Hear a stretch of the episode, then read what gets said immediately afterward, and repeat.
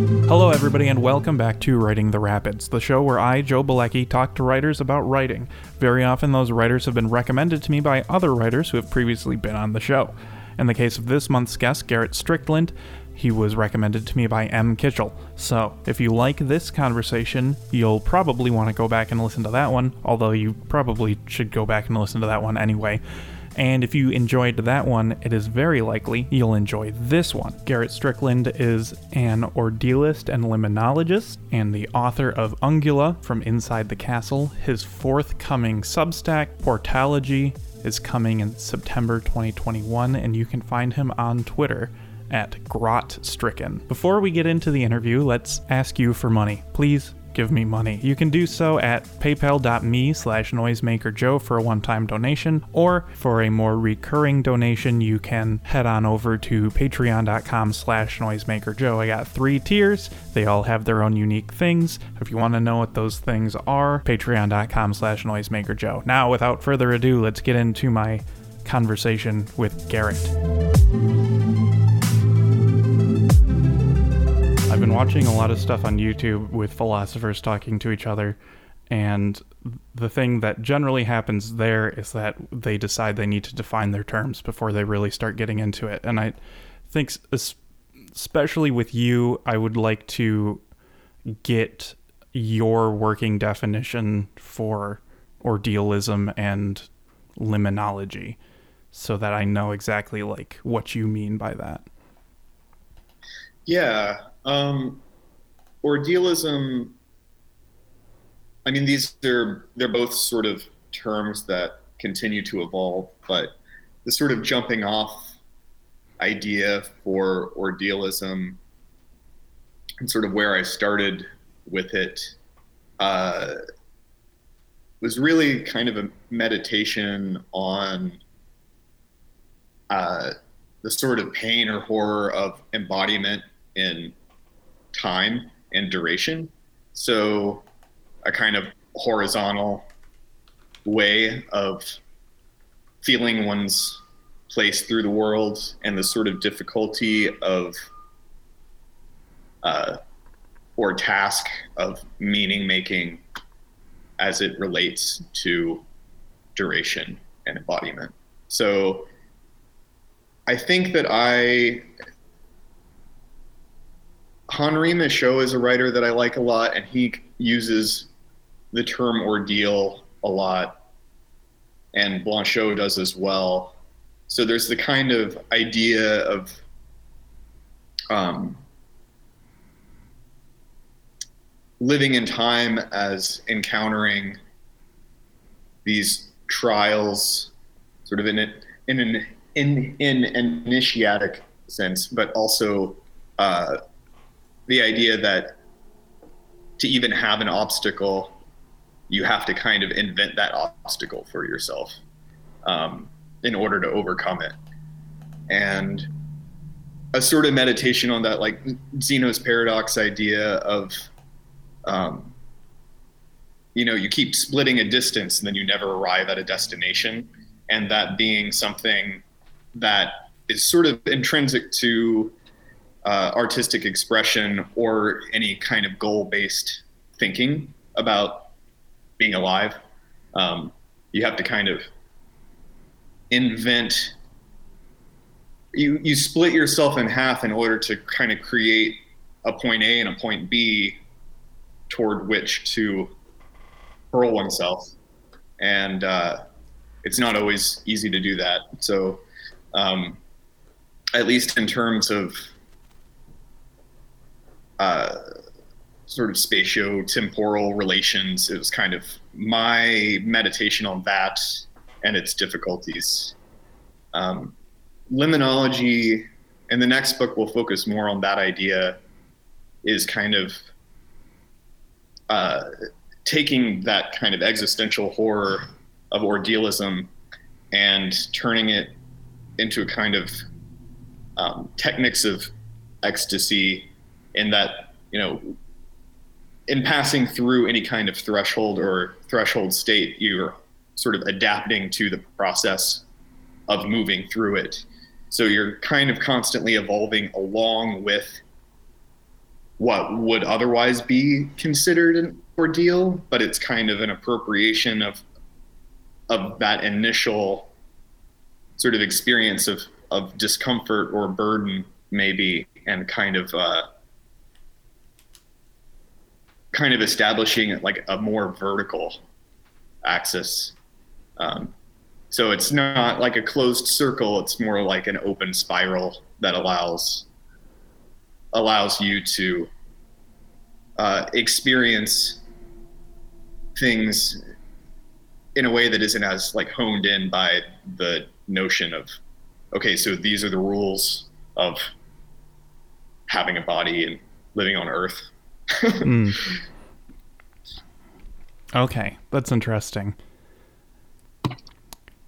and i think that's useful i'm not sure what to do with it yet but i know that it's useful um, I, I, anyone who's listened to the show before knows that I, I'm very enthusiastic about this type of writing and this type of thinking, but ultimately very much um, about as knowledgeable about it as a puppy, right? Like, like I'm I'm very excited to be here. I'm I'm very enthusiastic about it, um, but but I'm still not quite sure what it all means, and um, well, I was going to say that if I felt like I fully understood my own work, it probably would no longer be of any use right.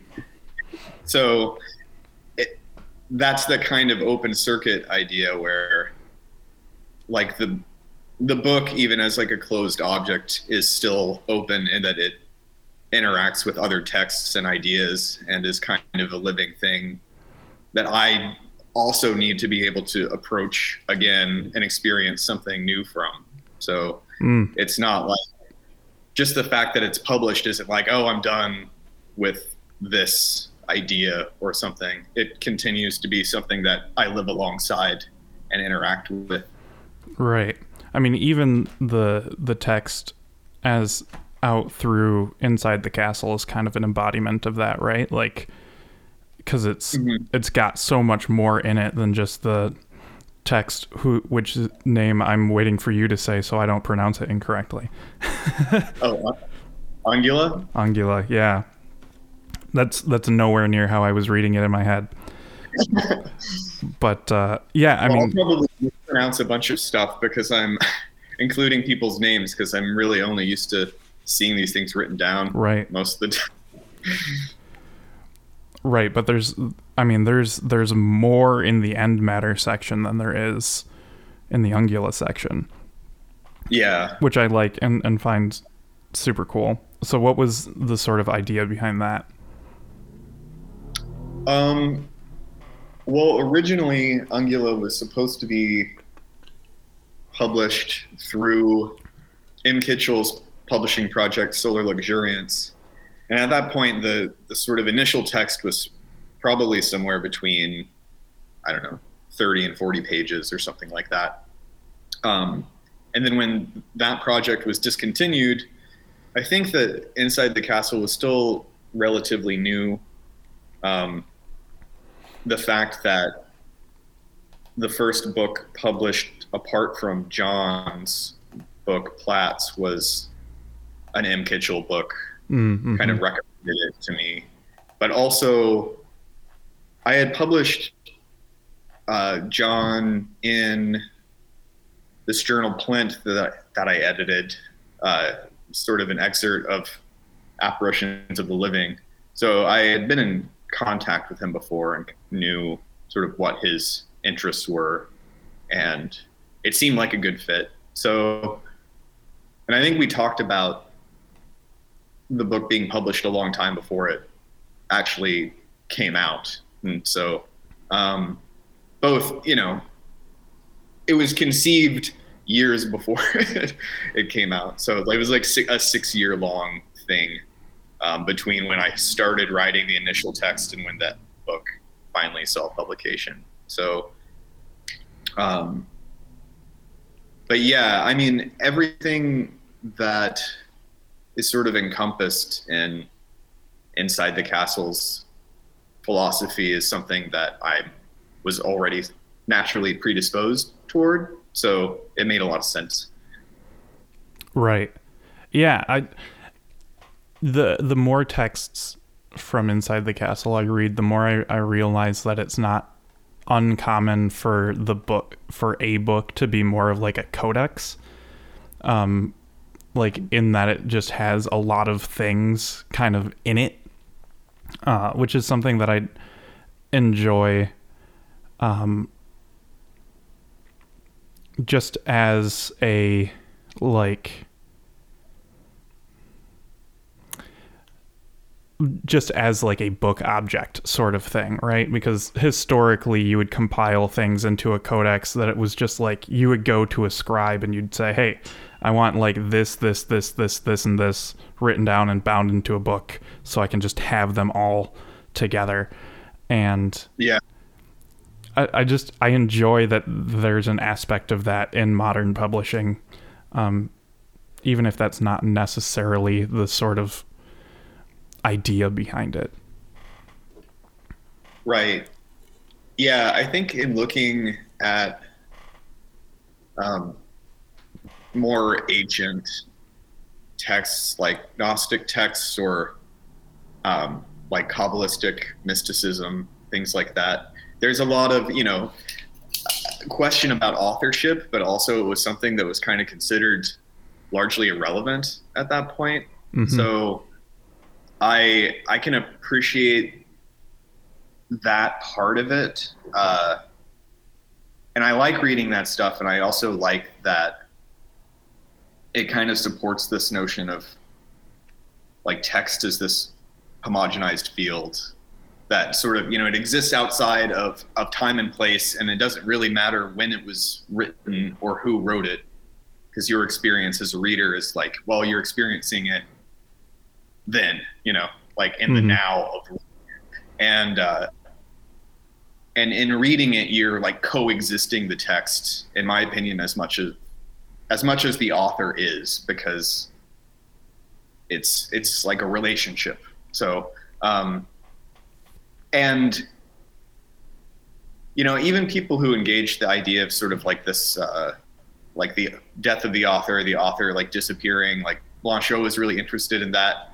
idea, but he still signed his name to his texts. So, you know, he wasn't so interested in it that he didn't participate in it that way. But I, I still really enjoy thinking about um, text and publishing more along those lines than in the kind of cult of the author sort of branding exercises that happen.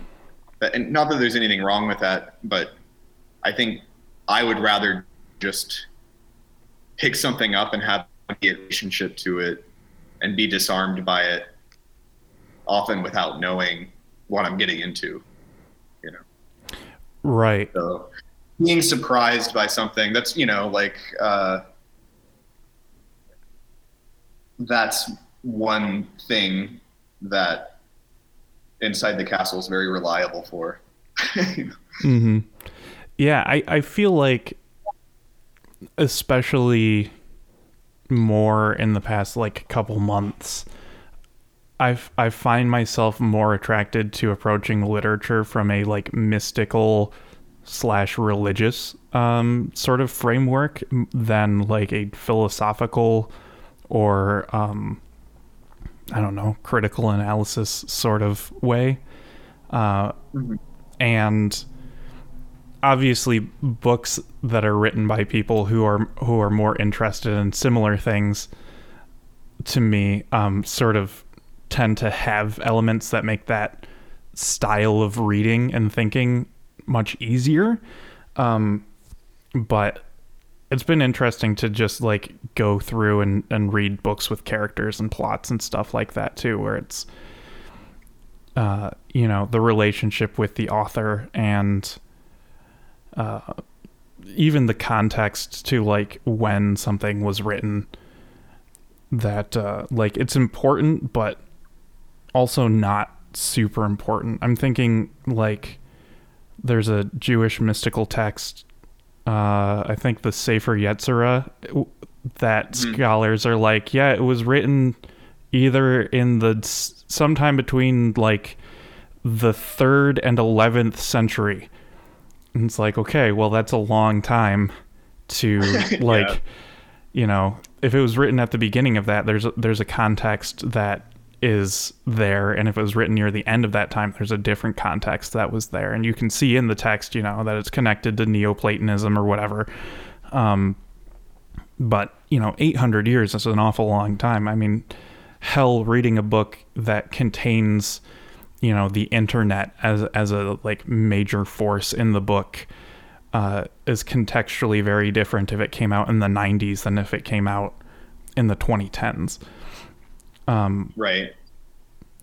So it's it's been an interesting experience trying to like reconcile exactly what that all means, you know, to like taking the work itself on its own terms, trying to figure out what that means for the work itself and then engaging with the work after that. Does that make sense? Yeah, I think so. Um, I think that there's a lot of. Well, it just depends on what the gloss is. I mean, some people are really into the sort of historization of reading, and it's like, well, you need to know all this stuff about context. But I think that, you know, I'm, I feel like if the text wants you to have context, it will include it, you Mm. know? So, um, and I don't read a lot of stuff that, like, when I was editing Plinth, the kind of condition for accepting anything was that there wasn't anything that localized it in Mm. time and place because I wanted everything in the archive to be to have a longevity where you could continue to approach it you know if it's the website's still around 50 years from now my hope is that it would still be relevant you know for that reason or there was nothing really dating it um, and i i don't read a lot that is rooted in time and place so much myself so i do like i really like cormac mccarthy for Hmm. example Mm-hmm. um, uh, I like reread The Crossing not long ago, and um, I mean there's there are certain authors that kind of transcend those strictures, those contexts. So, um, but like to to refer to like you know like the Sefer Yetzirah or like the Zohar, for example, there's all this stuff that you know the person who wrote it, even if they were born later, wanted to create the illusion that it was much older than it was. There are all these sort of embedded references to books that may not even exist because it's supposed to sort of create its own historicity. You know, it's like uh, a little bit like I don't know if you have a dream.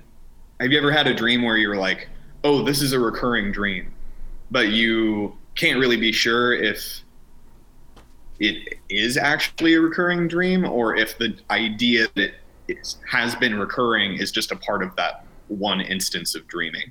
But it's also not really important, maybe, either way. You know, you're just kind of splitting hairs about it at that point. Yeah, I I'll have dreams where like the timeline is uh not correct, but like in a way that makes it feel like, oh yes, I remember this. Like so I'm creating context for myself as as things are happening and you know, the way that the brain works non-linearly, it's like I have a whole memory that I'm pretty sure I dreamed before this, but maybe I didn't even dream it at all, sort of thing. So yeah, like, uh, I, I I think I get what you're saying, and and the whole like like alchemical texts are very much like that too, where they're all very like, you know, the, I forget the name of the one guy who supposedly has like hundreds of works ascribed to him, even though maybe he didn't even exist. sort of thing. um, so that's an interesting idea too, especially when you bring it to the future and you think of things like, oh, I'm going to say it. I'm going to say House of Leaves that does something like that, or Mhm. even more modern, like YouTube based ARGs that have like, you know, their hyper diegetic world building just in like snippets. That that's definitely an idea that that I can get behind. Um, so I'm I'm Yeah, in, go ahead. creating, creating depth. Oh, sorry. Go ahead. Um, yeah, you're kind of creating a depth or like an is an illusion of depth. I mean, we tend to think about like uh, the dating these texts as being it's like, well, here's how and why this thing has its relevance, but um, if you're kind of world building in that particular kind of way, it seems it doesn't seem very important if uh, if the if the depth is there or if it's just the illusion of depth, you know. hmm Um, like I know Mike Corrao is kind of into this idea of like it's sort of world building, but he's interested in the idea that these things don't actually connect. Like if you were trying to map these ideas across his books, you would just get confused because Mm. they, they aren't like there's no actual like lineated mythology or anything like that that he's dealing with. It's more like um, you're supposed to be tantalized in the, idea that that's there or some such thing. Yeah. He he's talked about how he has like he has tropes, right? Like uh what is it? Pines like teeth or something like that. Rows of pines. Um that's so funny cuz I was just going to bring him up because the idea of like historicizing uh the the world of literature uh that inside the castle is part of um is is sort of futile in that you know it it's a six year process to get Ungula published through inside the castle and Corrao has like a book or a pamphlet or something coming out like every other week so it's hard Yeah. it's hard to like you know you have to contextualize by era even um but that but because the internet is so fast you can be like oh it's the solar luxuriance era versus the aphonic space era but like you know people's f- text files are sitting on their google drives for 10 years before they even remember that it's there and then publish it again um Yeah.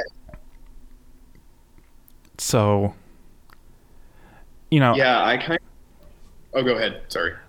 Well, I, I was just going to say that I, I, I'm, I'm not even sure that historicizing our little tiny world of experimental or book uh, or object oriented writing is even all that possible, um, because of the sort of anti-group uh, feeling that I get from everybody, right? Like people are are happy to be friends with each other, but um, if I were to place a genre name and and lump a whole bunch of people into it, I think almost none of them would be happy about that.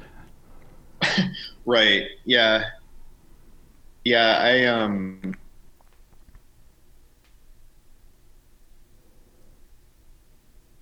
I don't know. I I liked the sort of.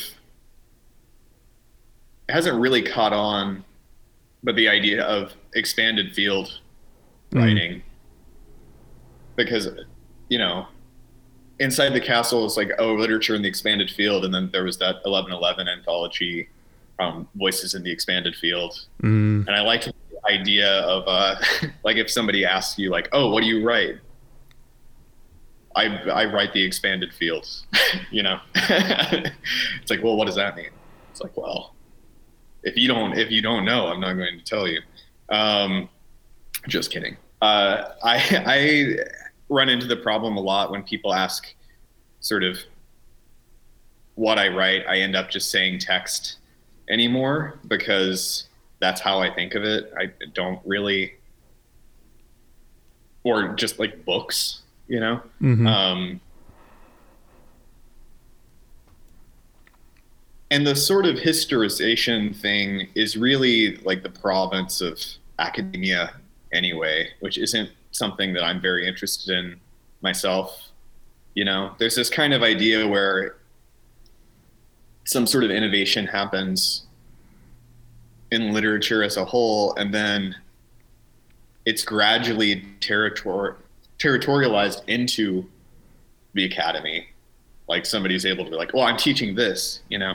Mhm. Um, but by the time it gets to that point, it's passed through so many thresholds that it's it's not like a new and exciting idea anymore. Often by the time it comes to that point, and so people who are interested in in expanding the field or whatever, I think they're always like Corrao's a good example of that, where he's so engaged in his process that it's just like it just goes faster and faster and faster. Um, but I feel like what you were saying before about something sitting on your drive for 10 years and then completely forgetting about it like that's that's more the process that i'm involved with like i feel like i have to completely forget the thing and then re-encounter it somehow and then it's both easier for me to edit at that point but it's also having had time to forget it it's easier for me to know like what the text itself was trying to do or how it fits in with these other ideas or pieces. So it's this kind of idea that the text has its own agency Mm. as a living thing. And it's like well i didn't know what to do with this. I had to completely forget about it first.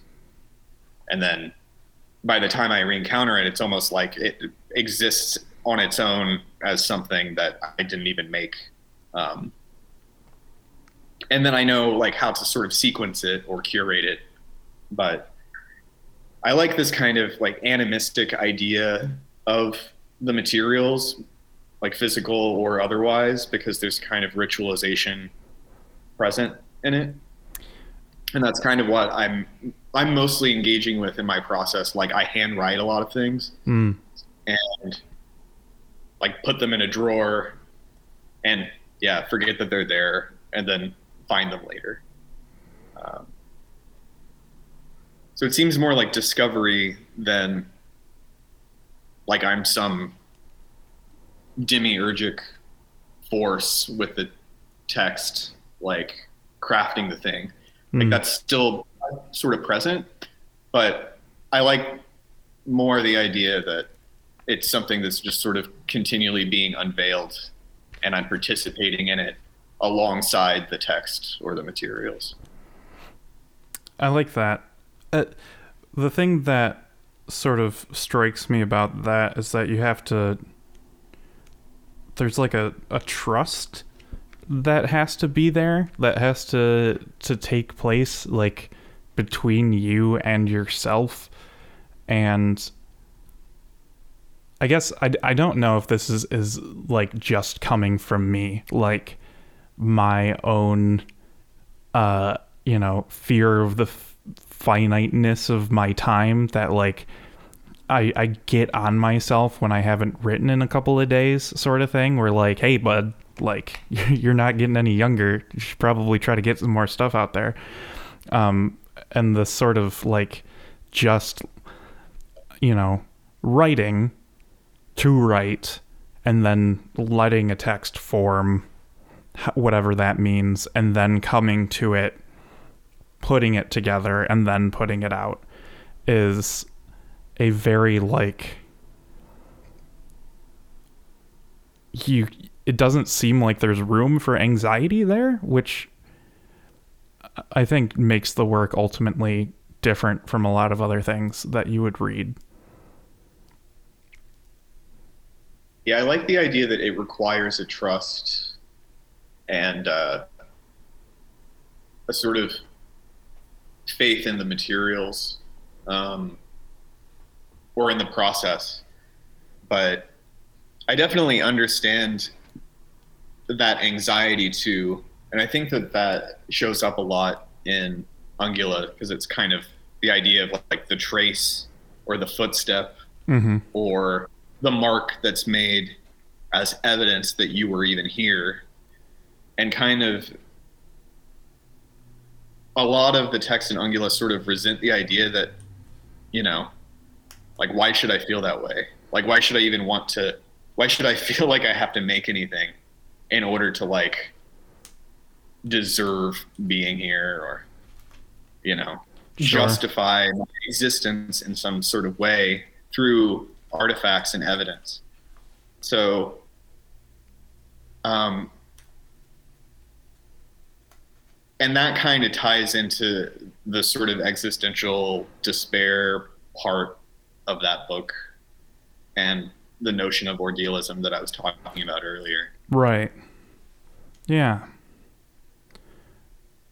One of But I mean, it's good to be vigorous, you know? right yeah i think one of the, one of the things um is a bit bit of a sidestep but to talk about like the, actual writing itself um i was looking through my my sticky notes but i have quite a lot of them and they're all the same color which i should have like color coded them or something. There's like a lot of not a not so much that it is like someone could use it as like a marker of your style, but there is a non-trivial amount of like little internal rhymes or like very close um, rhyming words um, Mhm.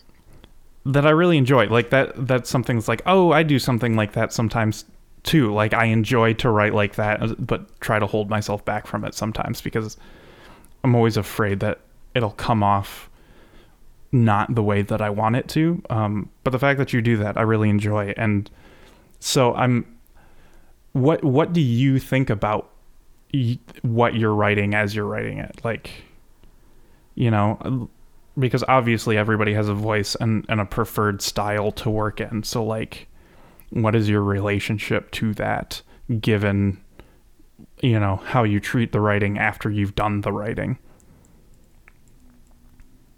Yeah. Um, it's interesting you're pointing that out because I do think that I privilege sound and the auditory um, when I'm writing. It's like there's a kind of rhythm to it. And I like these moments where it kind of approaches song, but not quite, you know? It's like on the edge of a kind of musicality that would more commonly be seen in, in verse or something, you know, um, as we traditionally think about it. And the moves I make, like, I don't really know why I make them except that they feel right in the moment of writing them because it's kind of trance based in a way. And, uh, you're improvising when you're making anything. Mhm. So, um, which is not to say that I don't go back and change things, but I usually am editing for sound after the fact. You Mhm. know, like this line needs one more syllable, and I don't know what it is, but I know it needs to be there. And um, so there's a lot of that, I feel like. Mm. So there's also the kind of like tight tightrope walking of like making the thing and having that trust in, you know, how you use the space of the page or how you use internal rhyme or that kind of thing. But, um, but yeah, it's really intuitive. It's like I'm not like smithing the thing Mhm. like super hard, you know, like right. hammering it on.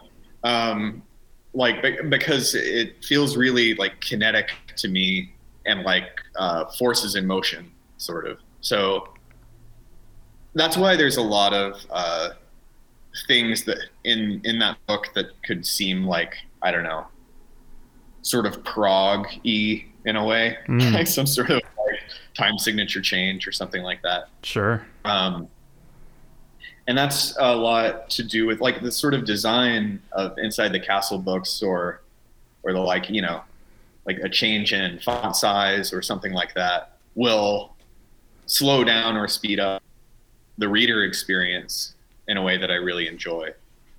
Uh, yeah, I'm I'm always delighted by just the sheer size of the books. Um, they're they're quite they're generally quite large, and like the sheer disregard for the paper itself, I I find kind of delightful too. Right, like yeah, there's four lines of text on this page that is eight inches tall or whatever, nine inches tall. Uh, mm-hmm. That I I do find just kind of delightful, and and in that I'd flip to the to the spread that says ain't no scene like an anthropocene because an anthropocene doesn't stop or don't stop. Um like so there there is an amount of playfulness that creeps up to that is another thing I, I appreciate about the writing. Um, where you know you you do get the sort of kitschily I wake in the corridor face down in the corridor somehow raise my hands to its terminus and then sometimes it's just like an old school hip hop sort of sounding thing that if you do parse it is like quite quite dire you know like the idea of an unending anthropocene is it's kind of dreadful to think about. Yeah. Yeah, there's a lot about um, sort of imagining past or future epochs.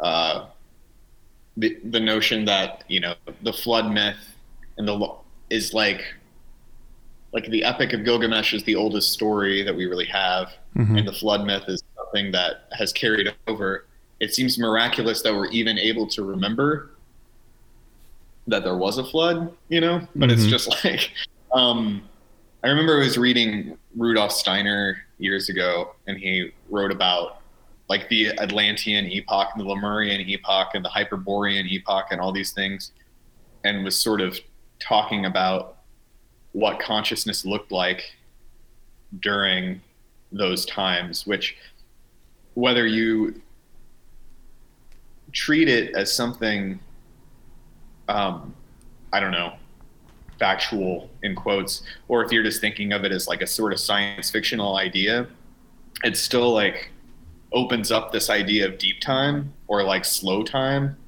Like the idea that in order to evolve hands, human beings have lived for like billions and billions and billions of years. Um, that we used to be something more like I don't know, ectomorphic or something. I don't know. Um, so the sort of idea of like the sort of circularity of time is like in, engaged a lot in the book. Um, but I, you know, I was talking to somebody recently and there's this idea that like, you know, I mean, the, the earth's going to be fine whether we're here or not. So right, I'm not too stressed out about it. Uh, but and really, you know, it it is dire, and you know, sustainability is really postponability. But mm. um, you know, if we're not around, it's like we had a good run. So. I mean, I think even that's debatable, but that's not a, a debate yeah, for right now. Yeah. Um, yeah. uh, yeah, I mean that's an old George Carlin bit, right? Is he's like, man, the planet itself, you know, the orb has survived ice ages, volcanoes, earthquakes, hurricanes. Like a couple of plastic bags isn't gonna isn't gonna do anything to the Earth itself, and that sort of um, uh, personifying of the earth as like only a thing what can sustain animal life is interesting to me um, but but going back to the sort of deep time thing uh, that sort of brought me around to the other thing i'm really taken with with regard to the book is all of this sort of microscopic photography that's part of it. Um, yeah. I'd like to hear you talk about your decision to add those and what it is I'm even looking at. yeah, I the sort of like creaturely metaphor of just being this thing like crawling around on the earth um, or sort of an engagement with the body. I wanted to convey that but somehow like non-specifically. So mm. and it's also like funnier you know like the closer you get to something the more it starts to look like anything else in some way. You know i like the the sort of um, electron microscope photography looks as much like some uh, fantastic planet, like alien landscape sci-fi thing, as it does, you know, like we know looking at it that it's an organism, but you don't know which organism. That's more just the idea that it's conveying a general idea of organism but also something that you could be traveling through. So there's a kind of collapsing of architecture and the body and like writing as a way through the body or through time. So there's a kind of like journey into body and organism that the book is trying to convey. And that was just one of the ways that I thought to mm. do it. And it kind of even starts out with that, right? Because you have the dotted line at the first page that says tear with the talon along dotted line. Um, and uh, that idea of like, I don't know, the may, maybe it's not exactly what you're getting at, but but an idea that I've been kind of obsessed with for a couple of years now has been like the body as alien to you, even though it's your body. Um, mm-hmm that sort of thing. Like, you know, freckles appear and disappear, hair grows in different places and then stops growing in other places, and so on. Um, so yeah, I'm. I think I'm right there with you. I also really enjoyed the uh, the horse hoof that later had uh, like a train superimposed on it. I thought that was really cool too. I don't have anything yeah. like super intelligent to say about it other than just like, aha, I like that a lot. Mm-hmm. Yeah, I mean, ungulate, like the word itself, it's usually associated with um, deer and uh, because ungulates are this specific kind of mammal, mm-hmm. but it also means hoof, claw, or talon and I liked the that it could mean all of those things. Yeah, and that it's really sort of like the sort of thing that we use that you know marks the earth or is evidence. You know, so like the stylus as an extension of the hoof or the claw, mm. um, that kind of thing. So you're sort of I, there's a kind of like technology of the body, or just sort of. I'm obsessed with the idea of like technology in its most abstracted sense. So I'm not really engaging with it as as deeply as somebody like you know. There's like the Marshall McLuhan, J.G. Ballard, like Cronenberg type mm-hmm. idea about technology as an extension of the body.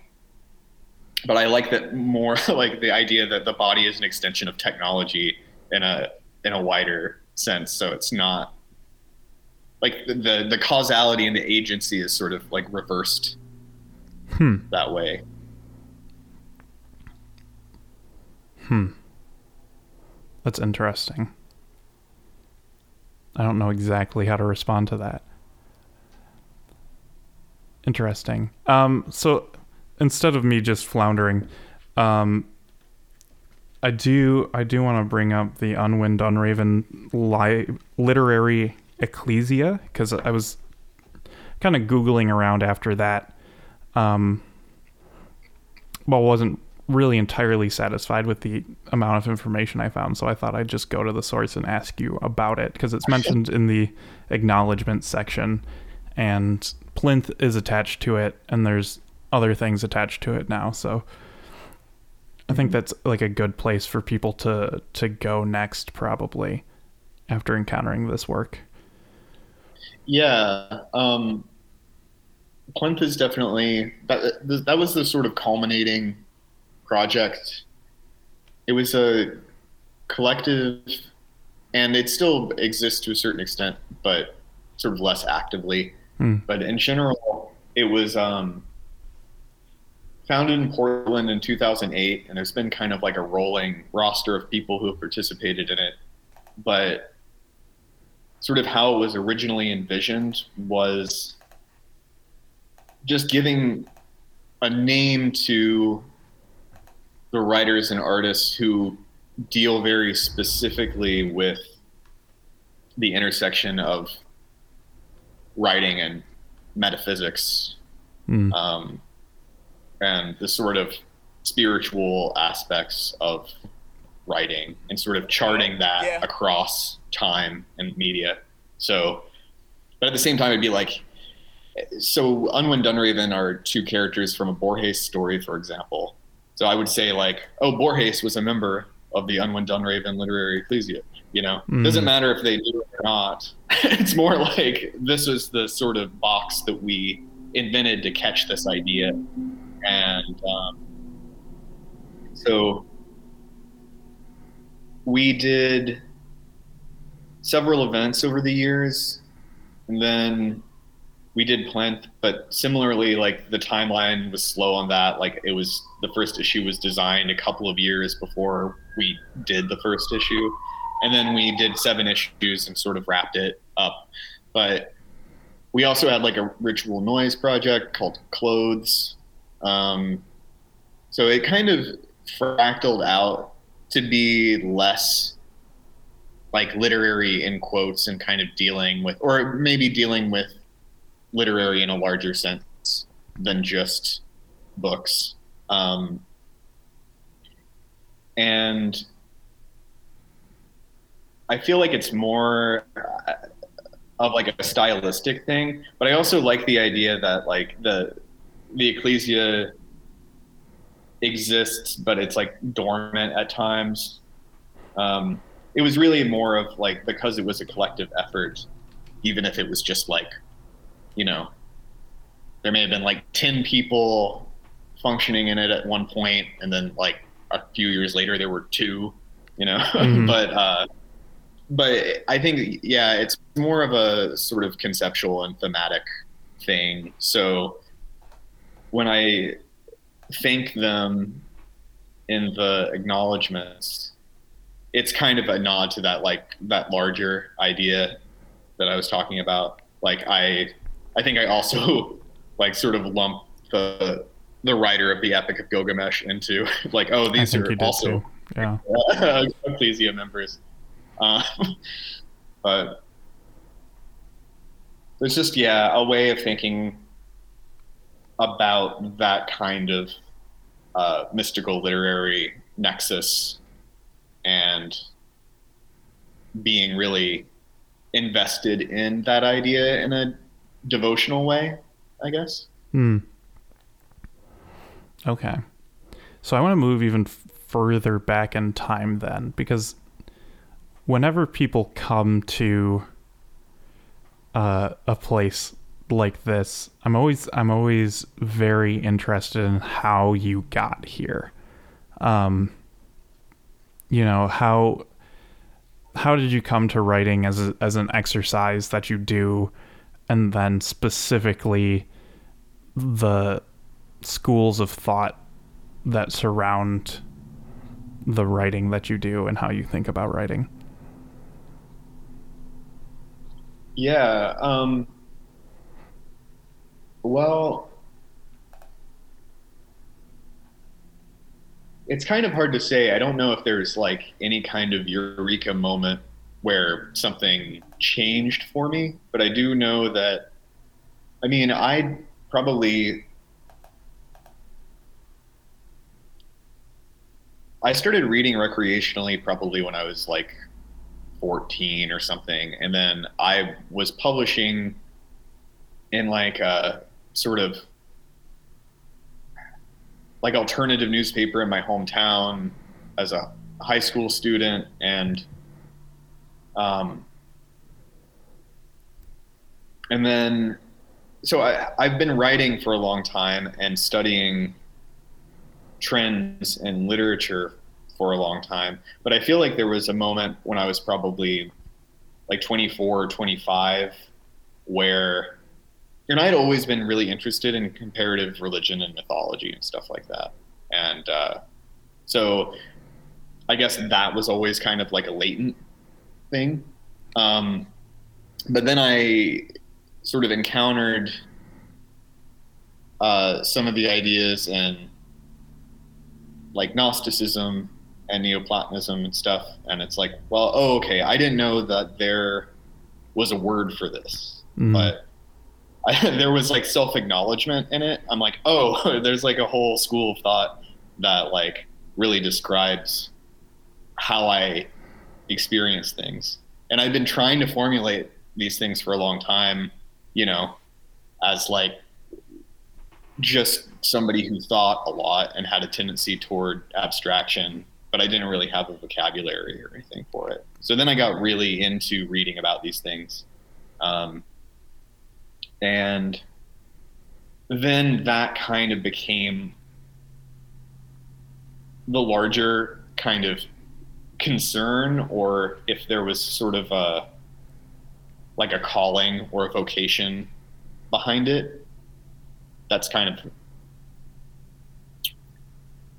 that became the the impetus for it's like well i'm interested in literature but it's animated by this other stuff and now i know what that stuff is so and then I just began seeking out a lot more material. And I've always done a lot of research, so um, it just became another thing that, that I was looking into all the time.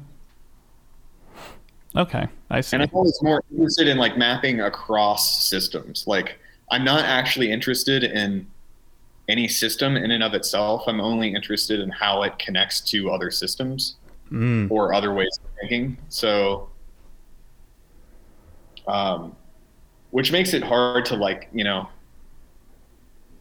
do something like write a book review because I feel like I can't ever like look at one thing without tying it into like a dozen other works or ideas or something. And so I'm like really mapping across media more than I'm able to sort of isolate any one idea. Like for me, that's what reading is, is being able to sort of see what these affinities and associations are.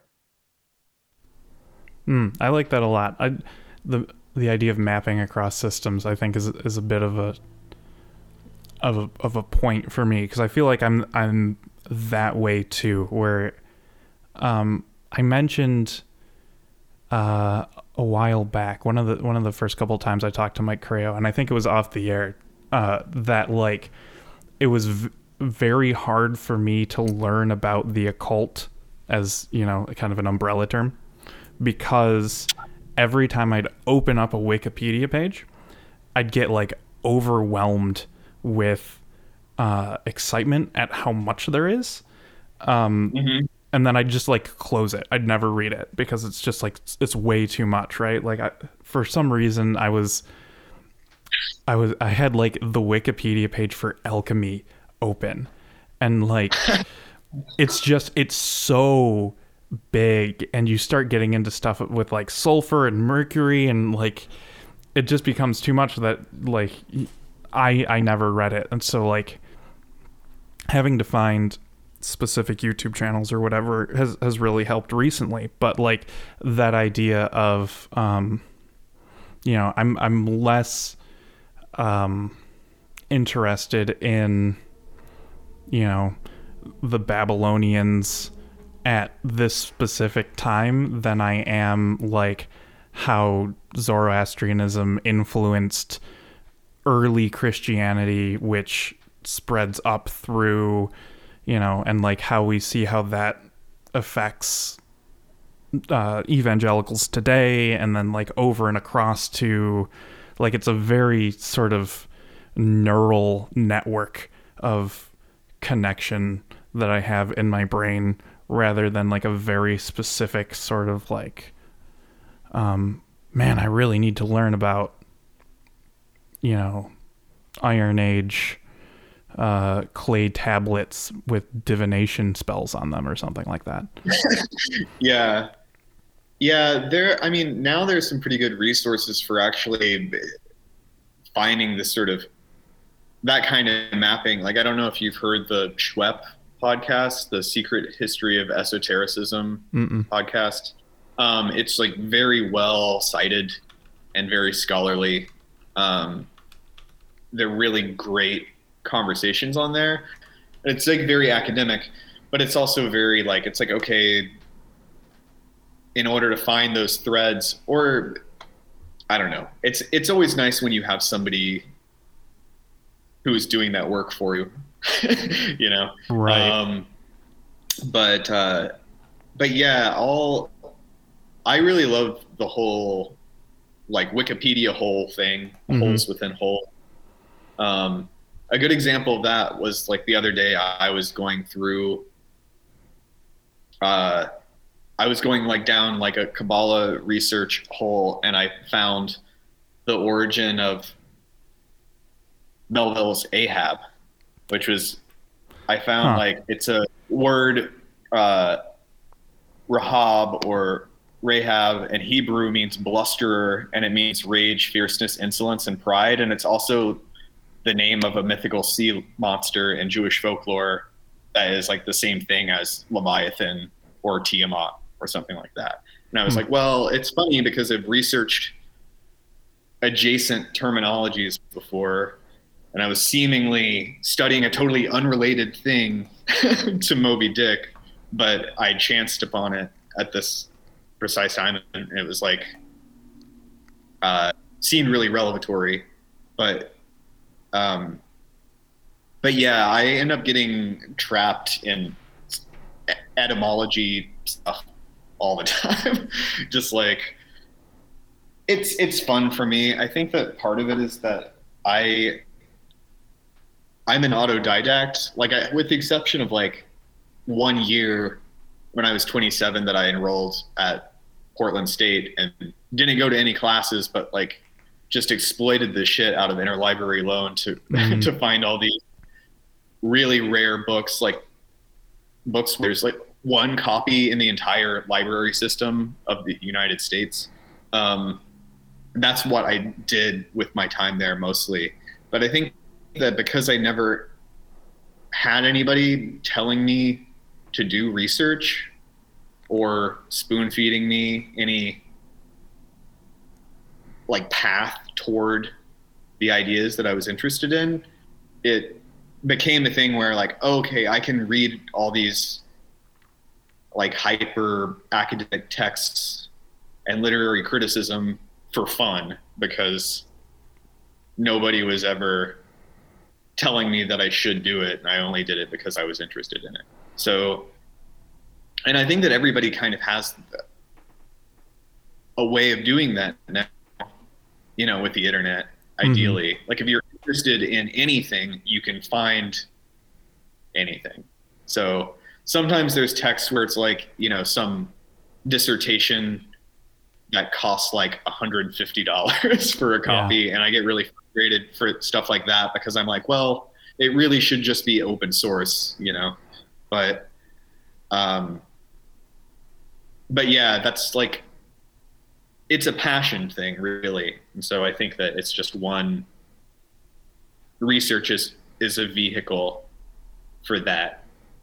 And being able to take seemingly disparate ideas and weave them together you know. So like i'm reading a lot about media infrastructure as like meaning making devices right now and trying to like think about that in a sort of materialistic way of like like I said, I'm like handwriting a lot of things. And so it becomes like, it sort of disappears into this place where I'm thinking about semiotics very abstractly, you know, that like every sign and symbol you make is a door into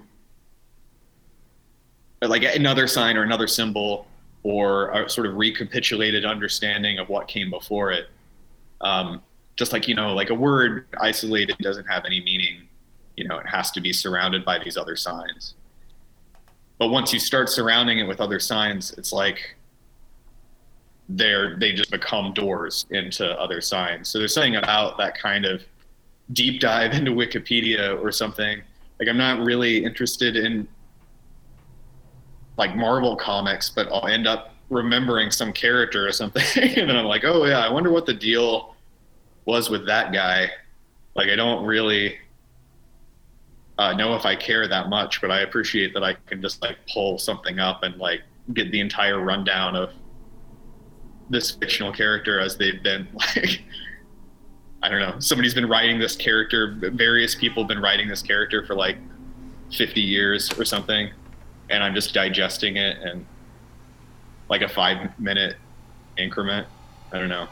It's funny to me, like downloading all this stuff and hoping that it's useful to me.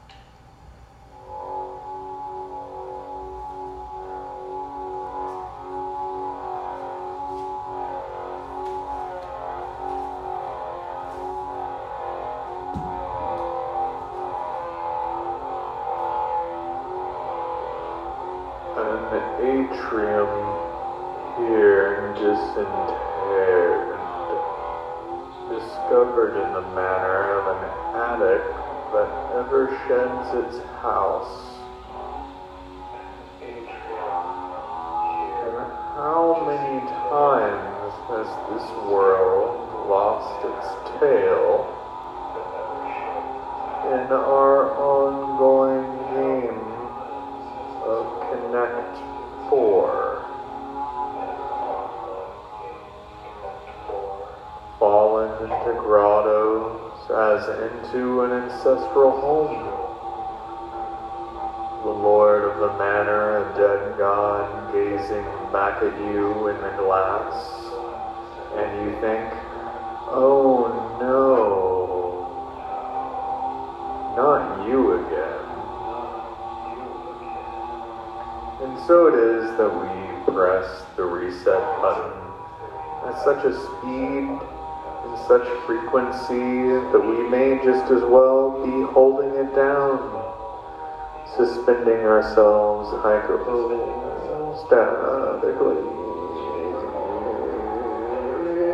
though you may recall the first man or androgyne frozen at the center of an iceberg. In the higher waters prior to the advent of our coming dawn could be cowardice, dividing and dilating in distance and definitely embedding ourselves in the landscape in slow time in such a way that no one would notice we weren't the very notion of context itself. For example, we were staring at the wallpaper. For years, we were staring at the wallpaper. And we didn't notice much. It was one of those relief ball-sized depictions of a dense forest scene somewhere in the Pacific Northwest, I think. After some time, the scene began to seem something like an allegory for the act of staring or just as well felt to be existing us, so much as we were there to see it. Then, one day, though it hardly makes sense to say all of a sudden, we noticed shapes. We noticed shapes, slow, moving in the image, deep within and also of it. A group of moss covered sloths making their syrupy way, hanging, it seemed, as much from the trees as they were from one another. Their moment that of a single many limbed creature at the glacial pace of one monosyllabic word intoning itself over eons. And we knew this was our family portrait.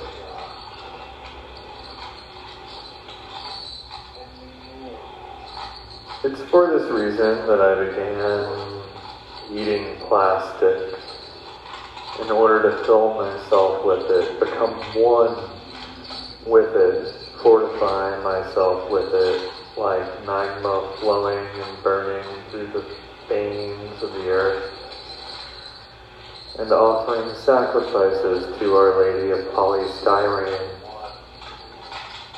in hopes that when this current gerrymandering of continents are sunk and burnt, I might shamanically take up residence on one of these new ones we've made and have commerce with those new species that will have sprung up there. Treating old computer chips as precious gems and relics of the immemorial.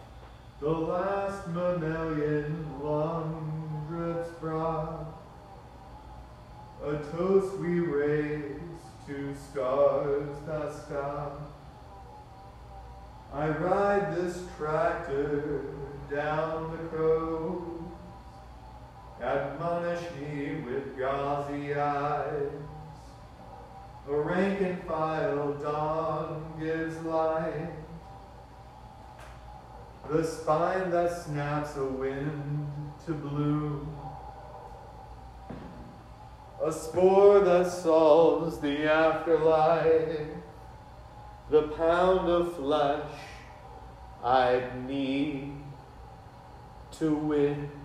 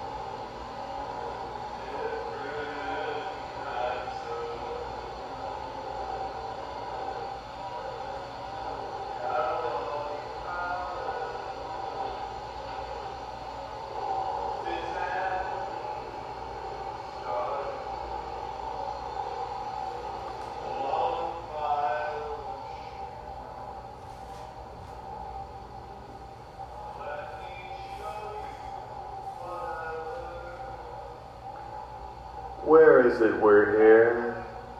Circumscription of what perhaps we were in the fogged horizon line. The procession of a single figure etching the threshold, forged meteoric trajectory of our eternal. Golden to lead pulled upstream between the teeth of celestial cogwheels, red, white, black, and back again. The crystalline gears of greater worlds spin against the driving of an astrolabe, white knuckle clutched as though piloting through or trying to steer a storm. A black orb whose arrival reminds us of what all cannot allow itself to be thought. If we the hungry and battle fatigued, self elected exiles are in the grand summation to be lifted, yes, lifted up exactly as up. What relic and parable will an existence condensed be left to favor those who will not yet have departed?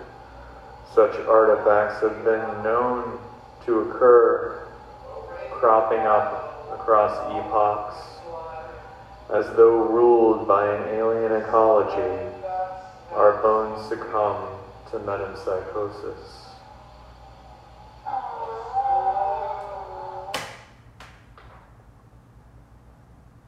How is it, this here we are? Circular weaving of astral filaments intersecting a crepuscular meadow In insect's pub crawl pace, we traverse in interlocking spirals toward the talisman that may deliver us from future motion, from the assailing voices in between, born, bound by esoteric names and phrases. Our own sigil, though, is yet to be determined. For this reason, we're obliged to trade one outside for another. Our shared skull, abandoned or escaped, in the aftermath now to be treasured.